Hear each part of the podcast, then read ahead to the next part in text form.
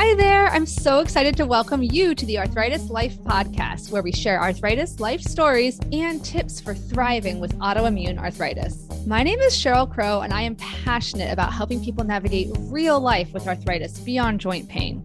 I've been living with rheumatoid arthritis for 20 years, and I'm also a mom, occupational therapist, video creator, support group leader, and I created the Rheum to Thrive self management program.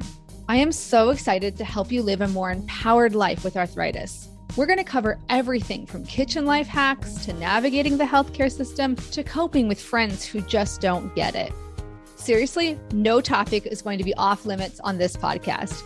My interviewees and I share our honest stories of how chronic illness affects our lives. This includes discussions about mental health, sex, shame, pregnancy, body image, advocacy, self acceptance, and so much more. You'll hear stories from all ends of the spectrum from a person who's living in medicated remission from psoriatic arthritis to somebody living with severe mobility restrictions and severe pain from rheumatoid arthritis. You'll hear how people manage their conditions in different ways, like medications, mindfulness, movement, social support, work accommodations, and so much more. You'll also hear from rheumatology experts who just get it. We'll dive deep into the science behind chronic pain and what's the latest evidence for lifestyle changes that can help you thrive with arthritis, including exercise, sleep, nutrition, stress reduction, and more. This is your chance to sit down and chat with a friend who's been there. Ready to figure out how to manage your arthritis life? Let's get started. Hi, everybody. So, a lot of times the treatments for arthritis are kind of posed as a binary. Like you could either do Western medicine or Eastern or alternative routes. But really, as our guest today will tell you about, your journey with inflammatory arthritis can actually include phases of alternative medicines and or traditional Western medicine, plus things like spirituality, mindfulness, and, and more. And what I love about my conversation with Vanessa today is that we actually had really different journeys in terms of our treatment approaches. Like, I was 100% all about Western medicines, you know, after my initial diagnosis. But both Vanessa and I have really similar interests in exploring the emotional and mental aspects of living and coping with rheumatoid arthritis. So, this episode goes really, really deep into that. And I cannot wait for you to hear Vanessa's journey and insights. Hi, my name is Cheryl Crow, and I am passionate about helping people navigate real life with arthritis. I've lived with rheumatoid arthritis for 17 years, and I'm also a mom, teacher, and occupational therapist. I'm so excited to share my tricks for managing the ups and downs of life with arthritis. Everything from kitchen life hacks to how to respond when people say you don't look sick, stress, work, sex, anxiety, fatigue pregnancy, and parenting with chronic illness. No topic will be off limits here. I'll also talk to other patients and share their stories and advice. Think of this as your chance to sit down and chat with a friend who's been there. Ready to figure out how to manage your arthritis life? Let's get started. So, Vanessa, can you tell me a little bit about yourself? Sure. So, I live in New York, New York. Woo-hoo. I live in Morningside Heights. Um, I was actually raised between Brooklyn, New York, where my whole family is from. Mm-hmm. Uh, but then I was raised mostly in Rockland County, and I grew up on an organic farm. And uh, that, interestingly enough, does play out in my RA story in terms of my mindset and how I've approached um, my healing because the community that I grew up in was pretty holistic. I grew up really believing that the mind and the body are inextricably linked. Mm-hmm. And so I couldn't help when I found that I was having this, you know, this pain and this stiffness to think that there was some component of it that was perhaps diet, that was definitely there was a maybe an emotional component. So that really shaped how I approached my my illness. Um, and, and speaking of, you know, your experience with having an illness, can you tell me a little bit about your diagnosis story? Sure. So I was first diagnosed uh, about eight years ago, and I was 26. Uh, though, if I really look at the time frame, I actually was beginning to have symptoms at 24. Mm. I was actually at FIT at the time and I was having uh, pain in my hands. And I remember actually people even asking me, you know, is there something wrong? Like your fingers are swollen. And I really just had no explanation for it. I mean, I remember thinking, well, maybe I'm clenching my hands when I'm sleeping. And I was working really hard because I was uh, I was at the Fashion Institute of Technology. And at the time, I was doing my second degree in ad design. And I was working a lot, I was interning. So it just made sense to me that maybe I was stressed and I was clenching my my hands. So that was what I thought was happening, though I didn't really realize that the fatigue levels that I had were really not normal. I mean, every day I would have to take a nap. I mean, I was exhausted. And it, it became it was a gradual shift and yet now that i look back in terms of how i feel now and i almost can't believe i didn't didn't realize it but it, it happened very gradually over a couple of years. Then i woke up one day and my entire body was in pain at 26 and it was really like that quick. It went from right. you know gradual gradual inflammation but like low level enough that i could overlook it. And then oh my god what's wrong? Right. and that day I actually was at my best friend's home in Connecticut and it was the summertime and it was mm-hmm. also really humid. Mm-hmm. And I woke up and the place, uh, her home was really air conditioned. So I thought, oh, that's why, you know, it's, it's the cold, you know, it's right, you know, and I, but walking down the stairs, my knees, I noticed my knees were actually really swollen and it was at breakfast that I remember saying to her, you know, Lauren, I don't know, I think there's something wrong, but I don't know. It's all my whole body hurts.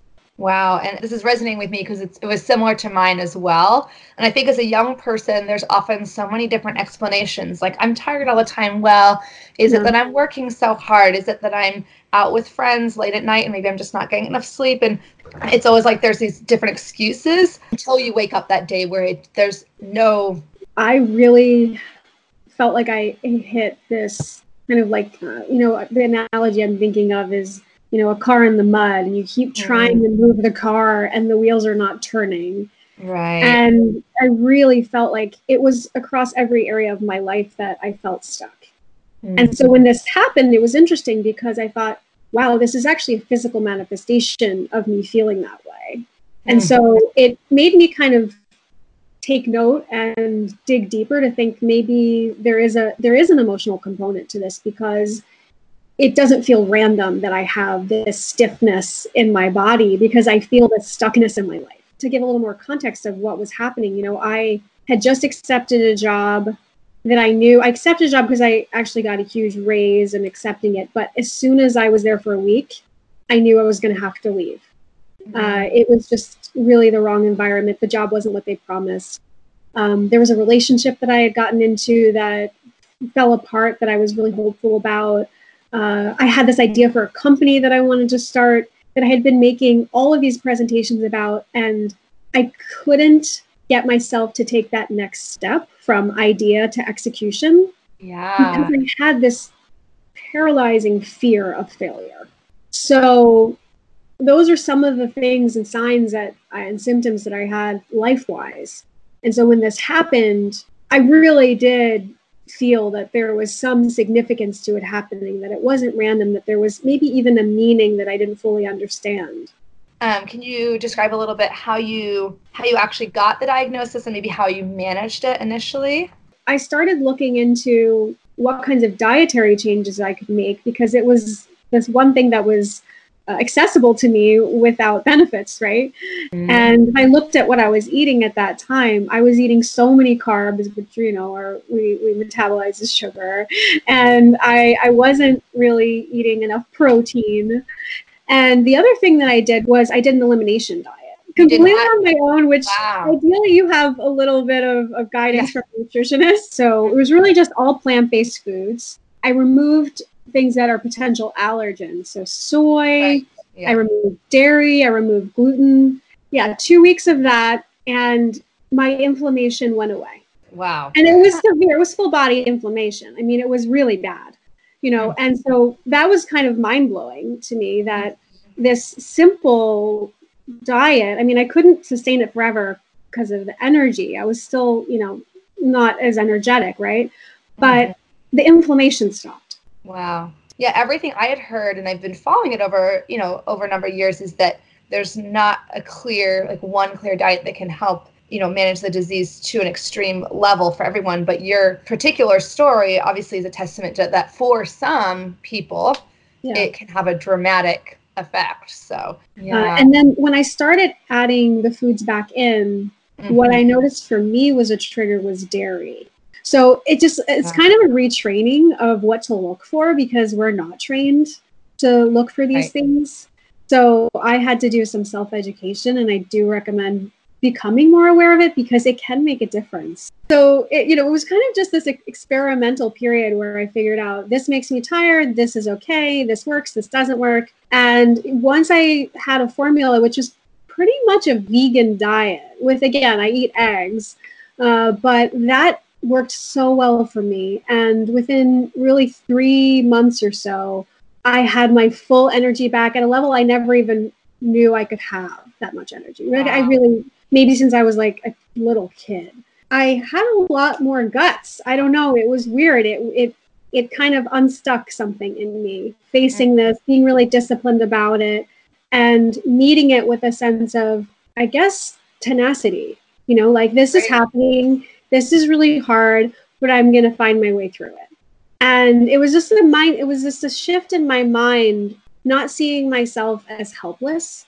Mm-hmm. because when i realized that there were these things that were making me feel better that i could control it really was very empowering. And it, it gave me a sense of oh i can overcome this. Like this is not going to be the end of my my life or it's not going to hold me back from being the woman i want and it sounded like that kind of persisted that state of energy and feeling yeah you know, tenacious and you have great self efficacy and you're living your best life. And that lasted for mm-hmm. four years, right?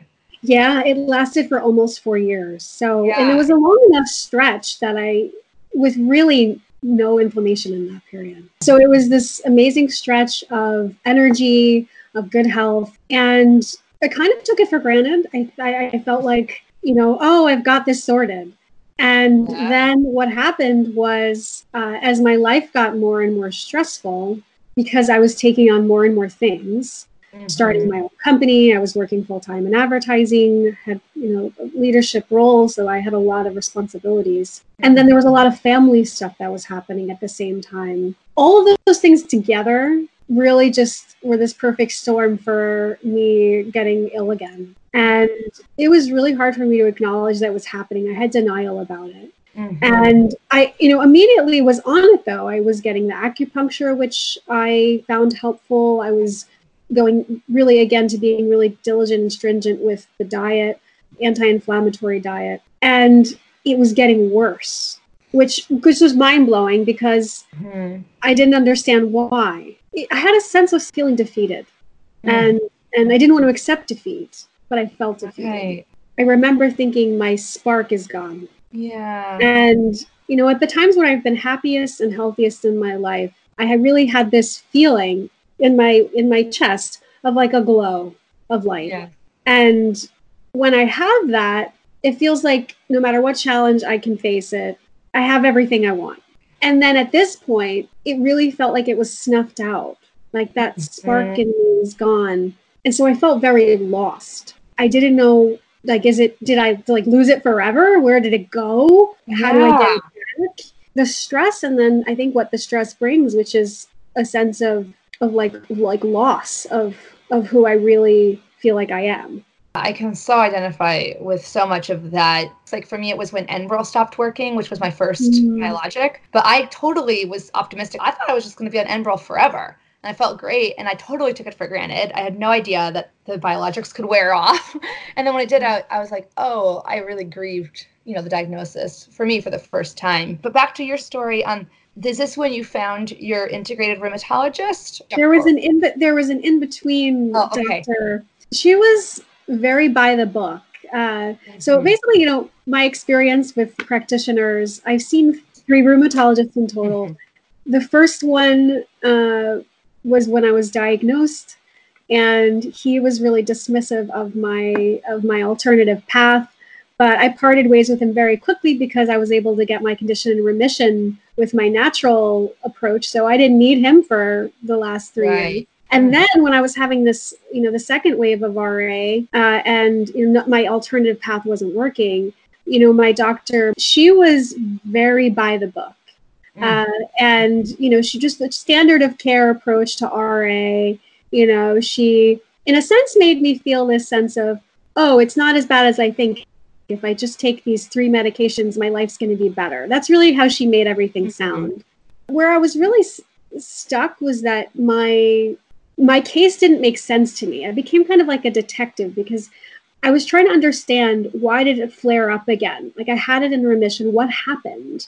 I started looking into it. Yeah. When you have, you know, when you have RA and you have, in my case, I had an infection that I didn't know I had, and I had it for many months. And it was, you know, like a low level infection, but mm-hmm. that actually triggered my RA to flare up again because my immune system was trying to fight this infection in my yeah. body that I didn't know I had.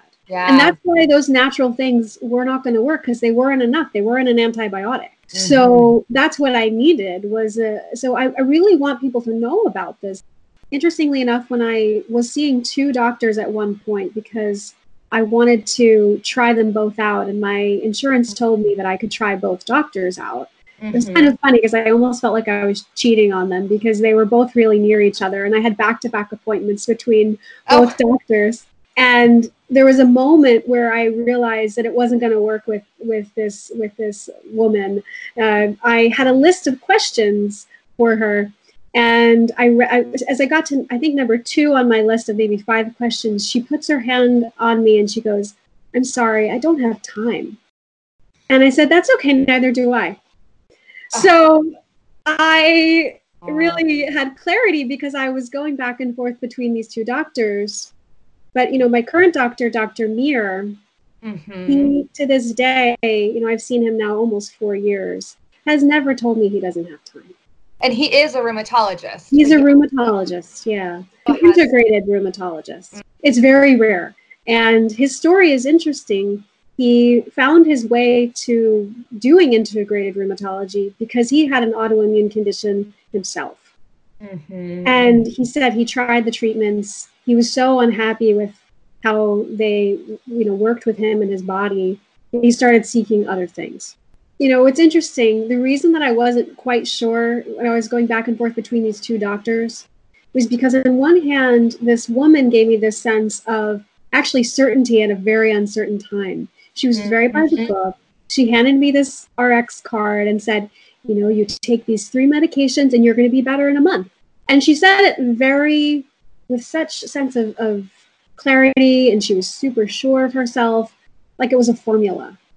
And, well, and I think that, like, in the in the defense of doctors who do that, like, there is a lot of evidence that some of these medicines are really effective for a lot of patients. But it doesn't sound like she was listening like to you're not just like the by the book patient yeah really felt like i was just any patient who walked in patient number three i didn't feel like she was really able to yes meet me where i was be empathetic to what i was struggling with yeah. and then with dr mir what was really interesting is when i asked him a lot of questions he was very honest that he didn't know the answer and i had mixed feelings about that because one part of me liked the certainty that the other doctor offered because it felt like what I wanted to hear at a very uncertain time.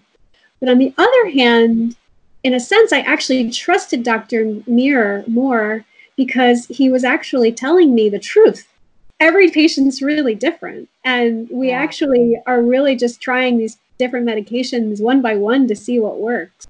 Even though I didn't like the sound of that, I did believe that that was going to be more accurate to what it would be is, is really an experiment with these meds. The fact that he listened to me and that he was open and honest about not knowing ultimately made me choose him. And in the yes, in terms of him being a holistic doctor or integrated is how he describes himself, that really drew me into because I knew the kind of path that I've taken, I wanted to find a doctor that was going to work with me on that path, not mm-hmm. resist me. And I think I think it's hard because I think some of them do see people who get completely off track and get kind of fed these like conspiracy theories and then do things and then like two years later they come back and their joints are like totally deformed and they're like oh my gosh this could have been prevented. But again in your case you were responding to the data of your own life. It's just it's a great example of finding the right fit for you and a doctor because like and some people don't want to even open the door. Like i felt like nutrition was like a rabbit hole that i was like too overwhelmed to go down i just was like give me enbrel i'm fine you know like you know, and so that's like, like there's that was the right doctor for me, you know, the one that just gave you the meds. So again, the perfect fit between you as the patient and the provider is this kind of is almost like a dance, you know. It, that's a great way of describing it because it, it, it became it became that, and he really also was the only doctor I think the only doctor I did listen to about taking medication. When you maybe have like I did have success with taking a natural approach it's not easy to be convinced that you need to take three different immune suppressants. It's a really big shift. Yeah. And that's what he was telling me. He actually had the same approach in terms of medicine as the other doctor did, but his manner was really different and his mindset was really different. Mm-hmm. So, because of the state of, I was in at that point, he, he had an analogy that helped me. He said, Vanessa, you're, we have to save your joints he said "Your the house is on fire and that analogy of the house being on fire helped me realize that i had to take action and that he as an integrative rheumatologist rheumatologist wouldn't tell me i needed this unless he really believed that i did and he said that the, the medicine is going to put the fire out yes. right yes but then you're going to after the fire's put out you can we'll work together on, yeah. on an approach that's long term but right now we need to save your joints. What a great example of like the same inform same kind of basic recommendation being packaged so differently. Yes. Not just packaged as in like I'm giving you this like didactic information, but it's like based on a relationship that he was able to develop with you. Yeah, it's a relationship where I where I trusted him. Yeah. And where I really felt like he was seeing the whole picture. It was a hard step to take the medication. That first, you know, I think I I was first put on methotrexate and then prednisone, mm-hmm. and then eventually Humira. Humira I did not do well on, uh, oh. and so I only really I think had one injection of that. Uh, it, the timing was also odd because I ended up getting, even though I had the flu shot, I ended up getting the flu while I was on all of these different meds, and I got very very ill. Yeah, it was it was hard. That was my lowest point. And I got in a taxi because I was actually scared. I had so little energy. I, I thought, there's something not right here. I shouldn't feel like this. I couldn't even do basic tasks. I got in a taxi. I told him I need to see him the same day, Dr. Mir. I went in and I was just in tears. I was really, really struggling. And I asked him, I said, Is this the best I can hope for my life? and and I said, I feel like I'm doing everything you're telling me to do. And I'm still so sick. And I don't know what to do. And you know, in this I really credit to him with his ability to be empathetic and compassionate. He said, Vanessa, he said, I wouldn't say this to everyone, but for you, my sense is you have emotional scars. And that if you can really work on that make that your focus right now that i really feel that that's going to help you and that everything we're going to do is going to is going to work better hmm. and it really hit me when he said that i was obsessing over like eating perfectly i was doing the juicing thing mm-hmm. i was i was mm-hmm. kind of like ocd about it mm-hmm. and so then when he said the emotional thing I kind of knew that was true, but I didn't know what to do about it. Yeah. And so a doctor, my doctor telling me that, I took it much more seriously. I started really thinking about like, how do I address emotional scars? I I had been doing therapy actually for a year. Had been I thought taking all the steps needed. I was doing CBT, cognitive behavioral mm-hmm. therapy.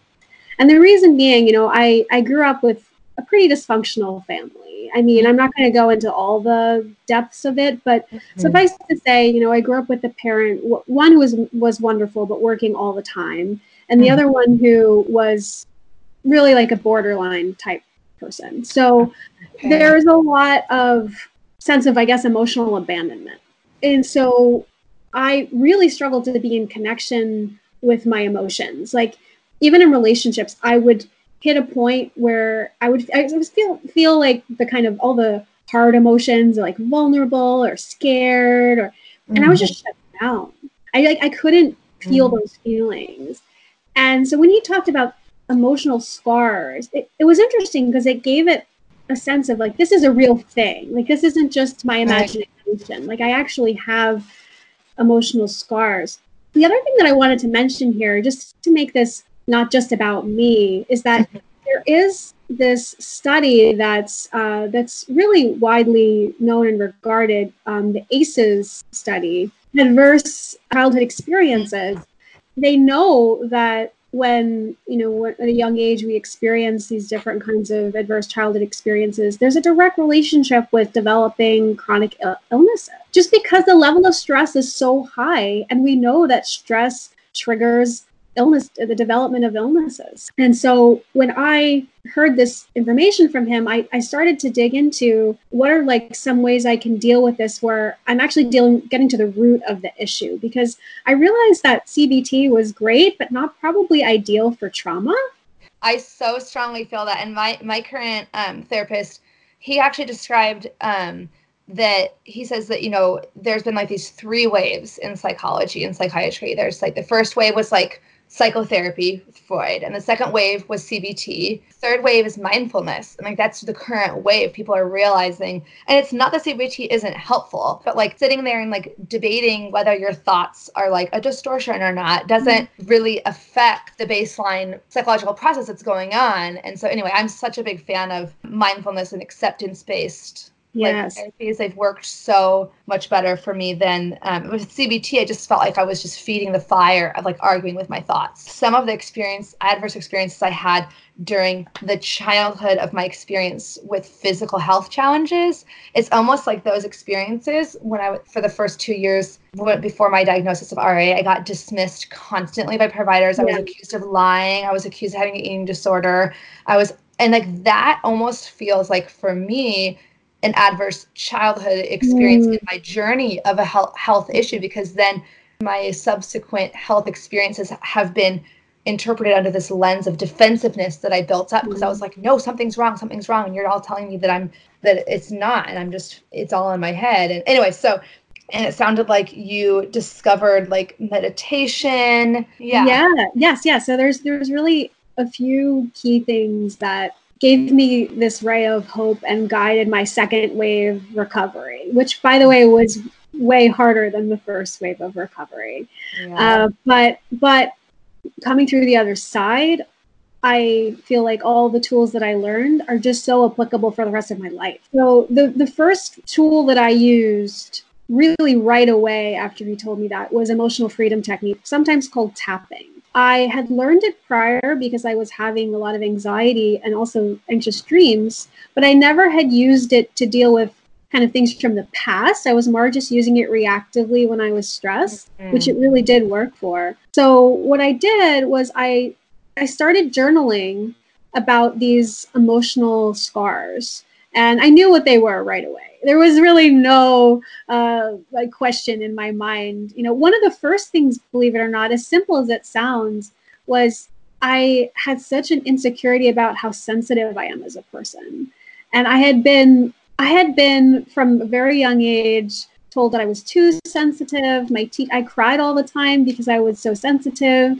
My teacher said I was doing it for attention. So there were a lot of early kind of wounds for me about how sensitive I am. I've now learned there's a term for this called empath. I, I did a lot of journaling around this. There was seven things that I journaled about. Uh, mm-hmm. Uh, things, basically things that I didn't like about myself. And not about what I look like, nothing to do with that. It was really things about me that I was really insecure about because people had told me, hey, these things are not okay in some way. Right. You know? And so I took this uh, approach where, like, w- one day I would work on one and what I would do is I would journal about the experience, the memories around it, and then I would get to a point where I would feel all of this pain in my body. and I would feel mm-hmm. like these emotions, like kind of like yucky emotions, all coming up, and it was, it was amazing because they were old emotions, but I had never processed them. And mm-hmm. so what I was doing was I was, you know, tapping you tap on the meridians this alongside tapping on these meridians you say these affirmations. So the affirmations are very simple. It's even though i feel and then i would fill in the blank with the emotions. Often there were many emotions that were coming up at the same time. It was really interesting because i mean i cried so deeply from these from these old memories but as I was doing the tapping, it really felt like I was able to get the emotions out and also get clear on what those feelings really were. By the time I had done maybe five rounds of tapping, it really didn't feel like that big of a deal anymore, you know? And I was also able to see those attributes that I had seen as like weaknesses as actually also good things, you know, like I'm really perceptive, right? I'm very I'm very sensitive to other people. And that's that's that's been an amazing attribute for me you know that i've used in work and i've used in life. And so i was able to because i balanced and cleared out those old wounds and heal helped sort of heal them self-healing i had a new perspective on those things that i didn't like about. And uh, and yeah i did it for almost like a month which is probably a little crazy. I was actually on medical disability at that time mm-hmm. and on long-term disability for the better part of a year. So i figured, hey, what better time to work on these emotional scars? And it was amazing. After three so or so weeks, I started to feel this opening, this like clearing of a lot of that old stuff. And also, I felt more connected to my emotions because right. I really was very disconnected from a lot of emotions because they were not safe for me to feel. It's so common with childhood trauma. You learn that well, especially if you've been told you're too emotional you're too sensitive you just learn to deflect them and deny them and mm-hmm. oh, emotions yeah. are the enemy i also started really taking inventory of my energy you know when i had such a small amount of energy and so i started paying attention to what drains me what fuels me I became almost like an energy auditor. And it was uh, really the beginning of what led me to this idea of my my book empowered you know really looking yeah. at um, at our energy as such a precious resource that we have and something that we can manage uh, with our thoughts with you know the, the things that we do um, all these different spiritual practices can help us protect our energy and refuel ourselves so yeah it was it was a mm. really interesting way to discover that um, through yeah. ra but it did give me this clarity i guess about right. you know how precious our energy is and when you have so little of it how important it is to manage it it sounds like you also took a stanford class of yes. daily compassion meditation that happened around the same time as the eft okay. which was important i think that i I would have struggled to really have self compassion in doing this had I not had the context of taking this eight week class at Stanford. That really, I think, helped me help me be kind to myself when I was experiencing a lot of really hard old feelings, right? Like because yeah. it's very easy when you're in when you're feeling those hard feelings to be self-critical and not even realize it, right? Like I shouldn't be feeling mm-hmm. this or this feeling is, you know, this feeling is is silly or like kind of like trivializing my my own feelings and that gets in the way of me processing them right so the the Stanford class what I what I really was drawn to about this class versus any of the other ones out there was the science component behind it mm-hmm. that they were backing up all of the work all of the meditation practices with research on how when you practice all of these different you know meditations over the 8 weeks they gave a promise. They said it will rewire your stress response. And having a disease that's triggered by stress, I can rewire my stress response and you know hopefully that will help keep me in a state of health longer term. So right. I was all in and I took that class so seriously. Did yeah. all the homework. This class was a life changer. So mm-hmm. I really for almost a year and a half was having interrelated health issues um, energy challenges with my energy levels i was i was getting really tired at like 3 p.m there are all of these different factors that i i was really just doing my best to move on with my life, but I really didn't have the same energy level that I had had. So I really had to make a lot of lifestyle adjustments to get mm-hmm. to where I am now.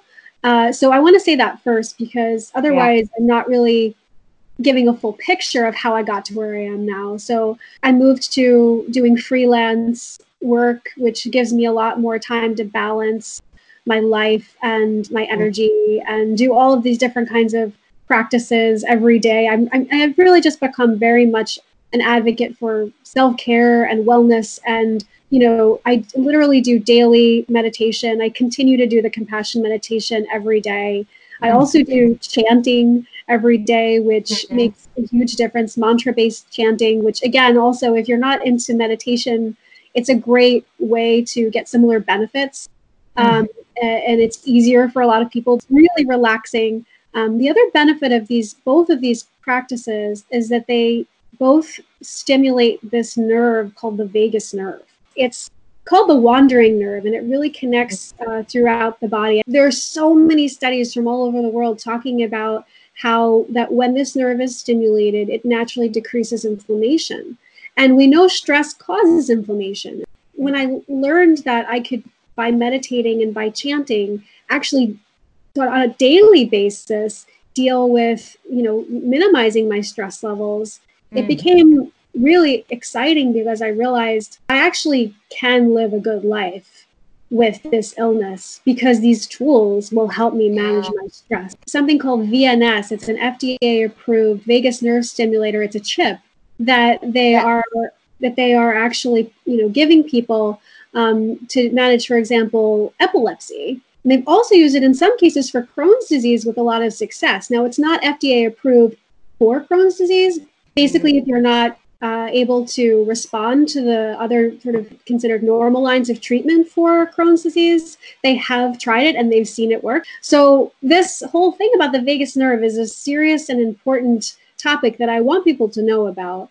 And particularly if you have emotional issues and if you have had trauma in the past, you're going to have chronic levels of stress for, for a long time. So, having a way to manage that stress ongoing whether it's meditation, whether it's, you know, using mantra based chanting, these things work.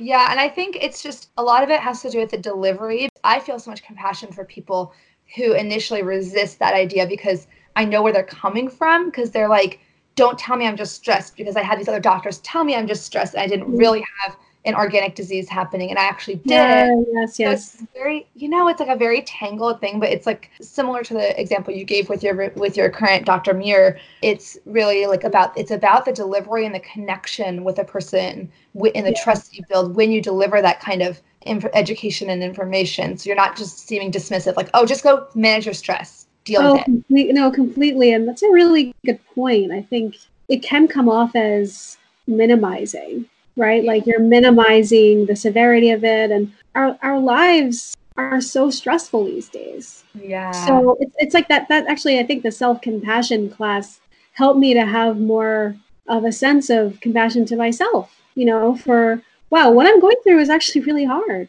You know, I need to, I need to take care of myself. I need to do these different things that will help me feel just a little bit better. I am really happy to say that for the last almost two years, I have had my condition in, in, really almost complete remission. It took time, but you know, I got there and I am on Cimzia a few times a year. I take it. I, I really still have a little inflammation in my right hand and a couple of the joints in my 2 mm-hmm. fingers. And I have to manage that. But really, by and large, I, I have great energy levels. I I don't get tired in the day anymore. I actually don't get sick that often anymore. I just feel like my overall system is stronger. You know, it's exciting to say that go, from going on medical disability to now be living a life where I am setting my own schedule. You know, I work as I can, but I also am taking time. I'm prioritizing doing things like this that I really believe in. Mm. And I think there's something to that, like really making room for the things that give you joy. I learned that from the compassion class that finding, they called it just moments of joy, even if they're small positive things. And I, and I really have made that part of my life now, like creating moments of joy in my life intentionally it, it has made a difference in terms of how I view my life and really what happened with my health. Like I, I don't see it as a bad thing anymore. I actually see it as a blessing in disguise uh, because I think it gave me, it ultimately gave me these tools that I feel like help me heal.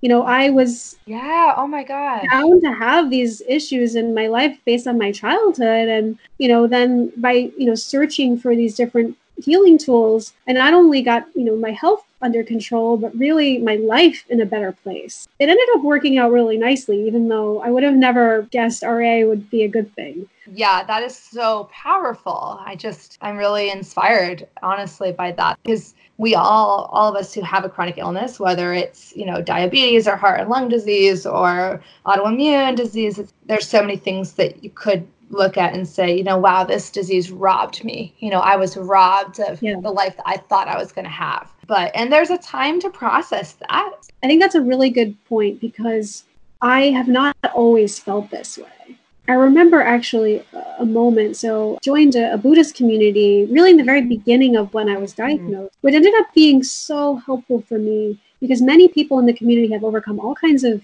health issues. And so, there's yeah. this sort of resilient spirit that's just baked mm-hmm. into the community. And that really helped fuel my sense of, of I guess, gutsiness in terms of facing mm-hmm. this, you know? Um, and so, the, the thing that, that I think is really important. You know, I was at this very low moment actually at one of the meetings, and I was just holding back the tears because my, my whole body was in pain and I and I struggled just to get to the meeting because my whole body was in pain. There was a woman sitting next to me at the meeting and she could see that I was holding back the tears. Mm-hmm. And she mm-hmm. asked me, "What's going on?" I said, "You know, my whole body is in pain. I'm so afraid." And she said, you know it's possible to overcome this you know people in this community have overcome all kinds of things and you know you should work with an acupuncturist she was just very very optimistic but with a sense of certainty wow. and then one of my friends i think around that exact time told me a quote and i actually wanted to even read that quote because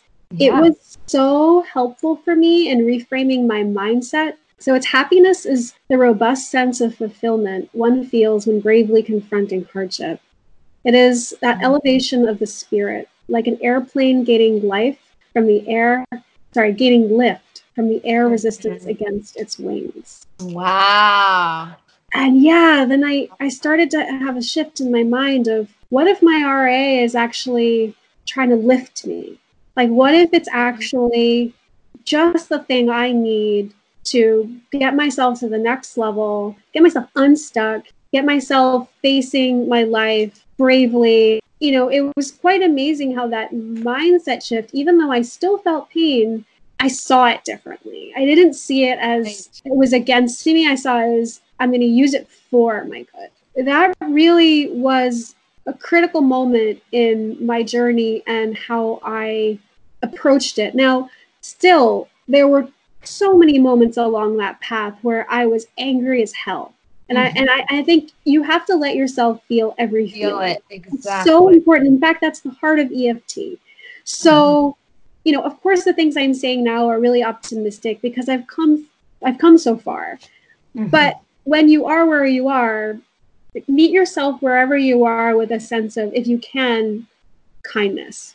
Like mm-hmm. because the shoulds, I shouldn't feel this, or this isn't okay, or I should. Oh, they they cause more pain, right? So I think that's one of the biggest things is wherever you are in the path, and especially in the beginning stages, as much as possible to be kind to where you are. And I know that's not easy because this mm. condition is often, I feel, trivialized. You know, I feel like a lot of people, because of the name of it, do yeah. not do not recognize how debilitating it is and how painful it is and how hard the treatment is because it's there's no one treatment everyone is so different mm-hmm. everyone responds like you said so differently to different meds the whole thing about self-compassion is so important for this illness because what we're going through is really hard mm-hmm. and there are so many implications in our life that you know it affects really everything right our relationships mm-hmm. you know if we decide to have kids is going to affect getting in the way yeah. of that i mean there's so yeah. many real problems I think that it's just so important for people to speak up for where you are. Like I Mm-hmm. really struggled to tell people, coworkers, I struggled to tell people limitations because I think, you know, because I didn't look sick, it was very hard for people Yeah. to understand that I was struggling, how much I was struggling. Well, and I think also because it sounds like from some of your background of not people not meeting your emotions with compassion, then Mhm. you're disincentivized to share any negative experience because you're afraid that they're going to treat you poorly based on that. I mean, it's just a vicious. completely and in the workplace it was also really hard because i didn't want people to see me as like weak or Totally. you know that there was there was that i had this very serious issue that was going to get in the way of my performance i mean there was a really a lot of fear and shame around having this in a job that's that's so high pressure and so it was really hard to reach out and really hard to get the support I needed from my from my workplace because they didn't they didn't have any way of understanding what I was going through. And mm. I mm. struggled to express what I was going through in any kind of way that they could understand. And one thing that I think is useful, it's a simple thing that I, I think has helped I think get closer to people understanding what it is. I don't describe it first as I have RA. I, I describe it as I have a severe autoimmune condition. Oh my gosh, so unsync. That is what I've started saying too. I have an Yes, because people don't know RA is an autoimmune condition, and they also often don't know it's severe. And then I go on to give them kind of a public service announcement about what RA is, and I Right. say RA is your body's at war with itself, and your body is is attacking all of the tissue in your body, including your joints. Right, And right. so then when people hear that, there's usually a shift where they they they take a step back and they and they recognize that this is going to be a serious a serious challenge. I think helpful to become really an advocate for yourself. You know, Mm-hmm. you really do with this illness have to be to self advocate so that people, whether it's your loved ones or your coworkers, can better understand what you're going through and therefore hopefully can better support you. Because when people think you look normal and you should be able to come and meet them out for drinks at any time because you're only 20 something, but you know what it's going to do to you the next day, yeah. right? And you know you know that you can't really do it. And that's not easy. Um, and it sounded like you were so you've learned how to say no, and that's like positively affected your work life and your relationships, and also not being so much of a people pleaser, which that really Mm. resonated with me because it, it's interrelated, right? So you want everyone to like you, you want everyone to be pleased by you constantly. So, and you know that saying no might temporarily make someone uncomfortable or not happy, and so then you push yourself, and then you pay the price Yeah. sometimes I had to have a little bit of a don't flatter yourself moment. Like I'd be so afraid that if I said no, then someone would be upset or like not have as much fun at the party without me. And then they're like, it's fine, we're fine. You know? Yeah. Yeah. It's just such a shift in in behavior that I had to make and it felt really unnatural. That was mm-hmm. really even though to your point like life will certainly go on without me going to XYZ event, but saying no felt so counterintuitive, so hard. And yet I really attribute a lot of my you know success with you know really getting my health in a good place the last couple of years as me learning these really important life skills like you know mm. we don't have infinite energy whether you have a health issue or not learning to say no and to take care of yourself is so so important in terms of staying healthy and you know acknowledging limitations was actually the first Right. Right. acknowledging that I that I can't do what I did before. That mm-hmm. was sort of my own. Okay, this is this is true because I tried doing these things, and then the next day I paid the price, like you said, Mhm. and then and then being able to articulate it to people and to be able to articulate it with a sense of assertion that I actually have to do this. This isn't. Oh, sorry, you know, I, I don't think I can. It's oh no, I definitely can't. right. in work situations that can be hard you know because i really have always seen myself as such a high performer someone who can do everything i was sort of an ener- ener- energizer bunny for a long time and so i Mhm. self-identified as being someone who could do everything and I so was so similar. saying yeah. no what like I don't have limitations. What are you What are you talking yeah, about? like, and I almost thought I would be the exception to every rule. I'm like, okay, Yeah. well, yeah, I got this autoimmune disease, but I'm not gonna let it take me down. La la. la. And like, I named my blog, which I started. My initial blog was called The Enthusiastic Life. I named that in 2010 because I was like, that's something that's so core to my personality. I know it's never going to change. I'm always going to be enthusiastic. yeah. And it's been interesting because my disease has gotten a lot more up and down in the last nine years since I named that blog. And there was a couple of times when I was like, I wish I could change the name because I don't feel enthusiastic right now. Like I that's not who I am anymore. Um, I mean, it's hard to summarize, but you know, I've been able to get back to that place where it really is a core part of my inborn temperament is just to get, you know, I say yes to things, get excited about things, be enthusiastic, even if I do have to then be, have boundaries and be able to. I mean, literally, you cannot say that yes to everything, even if you were Yeah. 100% able-bodied and like didn't have to sleep. So many RA patients I meet, I don't know whether it's like a the people that I happen to encounter, but it seems like a lot of the people with RA do have this a little bit of like perfectionistic or like you know high performing personality. So again, maybe that's related to the stress and that that causes, or it's just the population that I've run into. Yeah, I, I don't have a obviously I don't have enough data either, but Yeah. I have to say I, I agree with you that I've seen some of these personality traits across many people I've met with this condition. So Yeah. it does give me pause and make me wonder, is there is this random? Right. A lot of the changes that I ended up making were lifestyle changes. And I even include this as a lifestyle change, you know, the ability to set boundaries. It's it's really a Oh, lifestyle change, huge. right? It's And a huge lifestyle and change.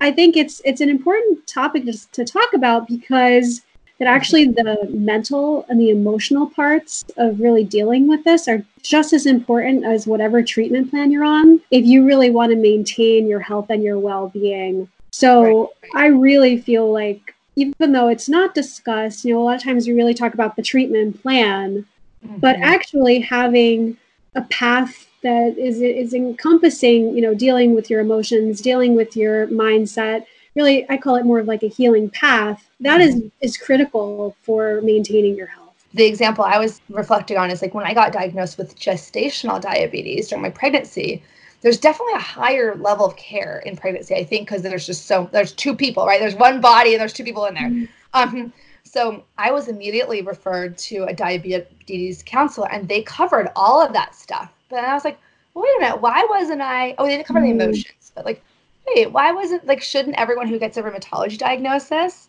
have Yeah. like a lifestyle counselor or someone that they, you know, occupational therapist or someone who can kind of coordinate, like, here's the breadth of like things that are going to help you, you know? it's funny you should mention that because i i did work for almost a year with an autoimmune health coach my mom found her because she used to work with her in some other capacity. She was on the board of, of, of a school that my mom worked in. And we did the calls through video skype and she was she was really helpful. And she was trained through a program called true north that does really i think an incredibly comprehensive health coach training. All of the things that she helped me with mind body emotions physical you know getting exercise it, it was really every aspect of it and they had a really clear uh, structure i found it invaluable because it can be so overwhelming having this health issue and having somebody to set sort of small goals with me on a weekly basis made it feel attainable. It made me, it made me feel like I could see the wins over time. You know, I could see, oh wow, my energy levels are getting better. It kept me in a constructive mindset at some really, really rough times. So when you have a coach, what they're really doing is help you become more conscious of the patterns you have that aren't working. I really like the idea of pain as a messenger because then it makes me dig a little deeper to ask myself, now this is really a mindfulness practice. You know, what what is this messenger trying to tell me? Is this Right. messenger trying to tell me that there's something that I'm doing that's not working for me? Is this messenger Mhm. trying to tell me to say no? What what is the messenger telling me? There's one emotion that I've had to struggle with the most in this condition. It's anger and resentment. You know, why is this happening? I've really had to, with all the different modalities, learn how to deal with these emotions in a way that they don't continue to hurt me. I had never been a depressive person, and yet I had moments where I went into my, you know, general um, doctor's office and I told him, you know, I'm really struggling, and he almost immediately wanted to write me without even questions. Oh, here you go. Here's an antidepressant, and I really resisted that because I felt like what I was feeling was normal for what I was going through. I've totally had the same experience with anxiety. I'm like, so how is what I'm experiencing out of proportion to the threat? Because I'm like, the threat is like my yeah. body's attacking itself. Like, yeah. what am I supposed to be feeling in response? Right, exactly. Like Yay. my whole body is in pain. Yeah. How would you yeah. feel? yeah. I also want to be clear that I am not saying that antidepressants are bad. No. Or if you feel you need them, take them. I, am I'm by no means judging. It was more his response mm-hmm. that I mm-hmm. didn't sense that there was even any hesitation about really trying to understand what was I really going through. Was that really the right course of action? Did I really need this? Like he, no more questioning was even uh, done before this was the immediate uh, response. So I think having emotions, so long as you have the tools to work with them so that they don't get stuck, yeah. that's really what EFT is. It keeps the emotions moving. It keeps you able to feel those feelings because you're not you're not getting completely stuck in them. You're able to actually feel them and then let them move. Have you heard of ACT therapy, acceptance and commitment therapy? No. Specific approach where you um like the, the mm. technique's called defusion. So it's like we feel so attached to our thoughts when we're having them, right? So you mm. defuse by being like, for example, for me, I have I've had claustrophobia, and so I'd be like, my thought that I'm having is I'm trapped. I'm trapped. I can't get mm. out. And so the first start by being like, I'm having the thought that I'm trapped. So that starts removing right. you because you identify that it's a thought. And then you can also further diffuse by doing these specific exercises where you like say it in like a funny voice or like you sing mm-hmm. it. But what I've learned is like anxiety isn't the problem. Like it's just a mm-hmm. thought. It's a thing in my mm-hmm. mind. It's like I think for so long I was like anxiety, it's like I'm carrying this thing I'm carrying this box and the box is called anxiety and I'm trying I have all these different things I'm trying to use to like make it go away. I have like a hammer and I have like I'm lighting a match. I'm trying to put it on fire. I'm like trying to like throw it over into the ocean like it keeps coming back. And then finally I just like you're just a box. Like you're just a box that I'm holding and like that just has helped me so much just accepting kind of it's a zen based thing where you're like life is suffering like that's part of life and don't try to like force everything to go away that you don't yeah. enjoy feeling yeah. yeah that that is something that i feel like took me the longest to really understand yeah. that acceptance doesn't mean resignation similar to you, uh, I I stumbled on a mindfulness practice from Tara Brach, who's a meditation teacher mm-hmm. at the Insight Meditation Center. She has a podcast that is wonderful. And her RAIN meditation, it's an acronym, oh, okay. really walks you through that exact process of whatever emotional state you're feeling that's causing you a sense of anxiety, you recognize. And you and you actually even name if you can like what you're feeling. So you're sort of, you know, labeling it and sort of therefore separating yourself from the experience that you're experiencing. And then the second is allow, which allow. is the most counterintuitive of all of them because again, when we have something that's quote negative, like you said, we want to jackhammer it out, we want to do whatever we can to remove it. And yet that very mentality makes it worse. Long to accept that yeah. no, no, no. I just haven't found the right tool yet. I haven't found the right, right tool right. away. Yeah, and no. by allowing it, and even just 30 seconds, even if you just count to 30, just mm-hmm. this is here. I don't like it. Okay. and and you know, letting it be there. And it's amazing. It really works every time that the all emotions really move through our system within like 90 seconds.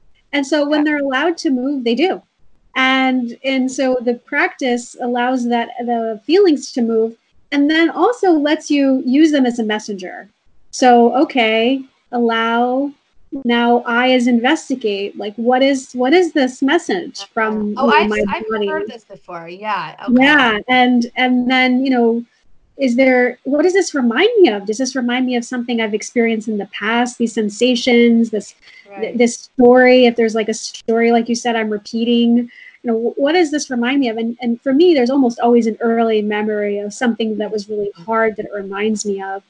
And then as soon as I connect the dots, I'm able to be kind to myself because I realize, okay, even though the trigger was probably super stupid, there's some deeper part of me that's trying to resolve this. Right. And this pain really is a little notification from the deeper part of me that's saying, I need your help.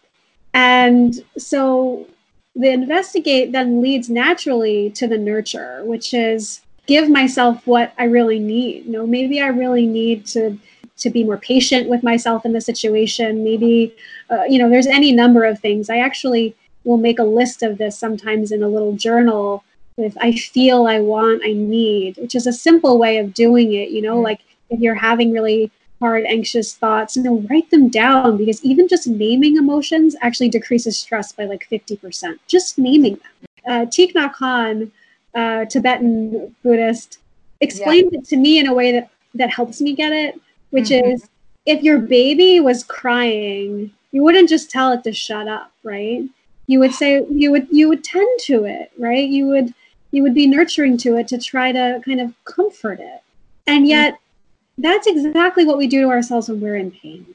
When we're crying, oh, which is we're anxious, we're basically saying, shut up, shut up. And it just gets worse because really the desire is for tenderness and acceptance and understanding. I mean, that's all that we really want in our relationships, right? If we're suffering, is for someone to mirror that back to us.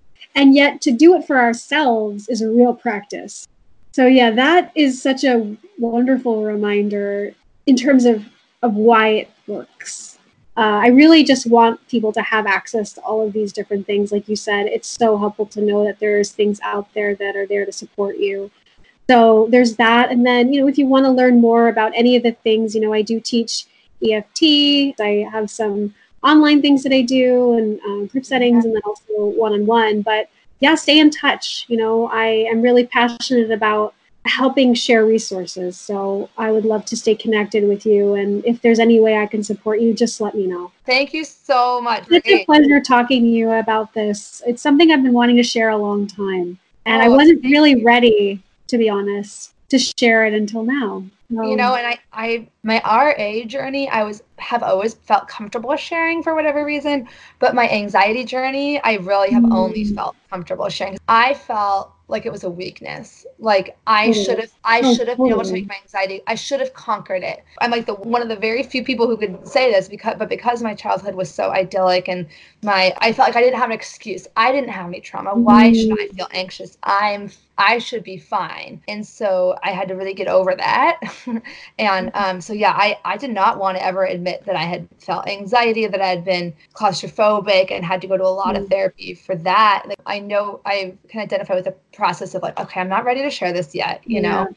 It was hard for me to see that similar to you, that people would see me as strong by sharing my weaknesses. Like there was oh. just something about that that felt counterintuitive to me. And I've had to do a lot to overcome this. And this is really just the beginning of me working on, you know, willing, being willing to to open up. So, you know, you're really the perfect person to open up to because you've been through this. And it's really much easier to talk to you about it because I can't be judged by someone who's been through the same thing, right? Like no, no, and it's just it's just amazing how we all just kind of feel like everyone else has it figured out. If I just like mm. listen to how you talk about things, you're so eloquent and like if I didn't know what you've been through, if we were just talking just about, you know, like EFT, if we are just talking about that, I had no mm-hmm. idea what your story is. I'm like, this person, she just got everything figured out and I'm why do I not have everything? It's like why are we so hard on ourselves, mm-hmm. you know? And why do we assume everyone else has it all figured out and we don't? We're we're all works in progress. I just want to thank Vanessa again for her honesty and openness in sharing her story with this audience. It's never easy digging up into painful memories from the past, and I am so honored she chose to share her story on this platform. So, thank you again, Vanessa. And to all the listeners, don't forget to check out how to follow Vanessa in the show notes and also how to stay connected with me. Um, thank you so much for listening to today's episode. Don't forget to check out my latest courses and resources on myarthritislife.net. This podcast is brought to you by the Beginner's Guide to Life with Rheumatoid Arthritis, a four week online education and support program that I created from scratch to help people with inflammatory arthritis learn everything they need to know to navigate the social, emotional, physical, and logistical challenges of rheumatoid arthritis and related diseases. The next group is going to start in August 2020. Learn more at myarthritislife.net or bit.ly slash arthritis course, all in lowercase. You can also connect with me on my social media accounts on Instagram, Facebook, Twitter, and even TikTok. Check out the links in the show notes. Thank you so much for listening to another episode of the Arthritis Life podcast. This episode is brought to you by Rheum to Thrive, an educational program I created from scratch to help you go from overwhelmed to confident, supported, and connected in a matter of weeks. You can go through the pre recorded course on your own, or you can take the course along with a support group. Learn more at the link in my show notes, or you can always go to www.myarthritislife.net. And if you like this podcast, I would be so honored if you took the time to rate and review it. I also encourage you to share it with anyone you know who might benefit from it. I also wanted to remind you that you can find full transcripts, videos, and detailed show notes with hyperlinks for each episode on my website, www.myarthritislife.net. If you have any ideas for future episodes, or if you want to share your story or wisdom on the podcast, just shoot me an email at info at myarthritislife.net. I can't wait to hear from you.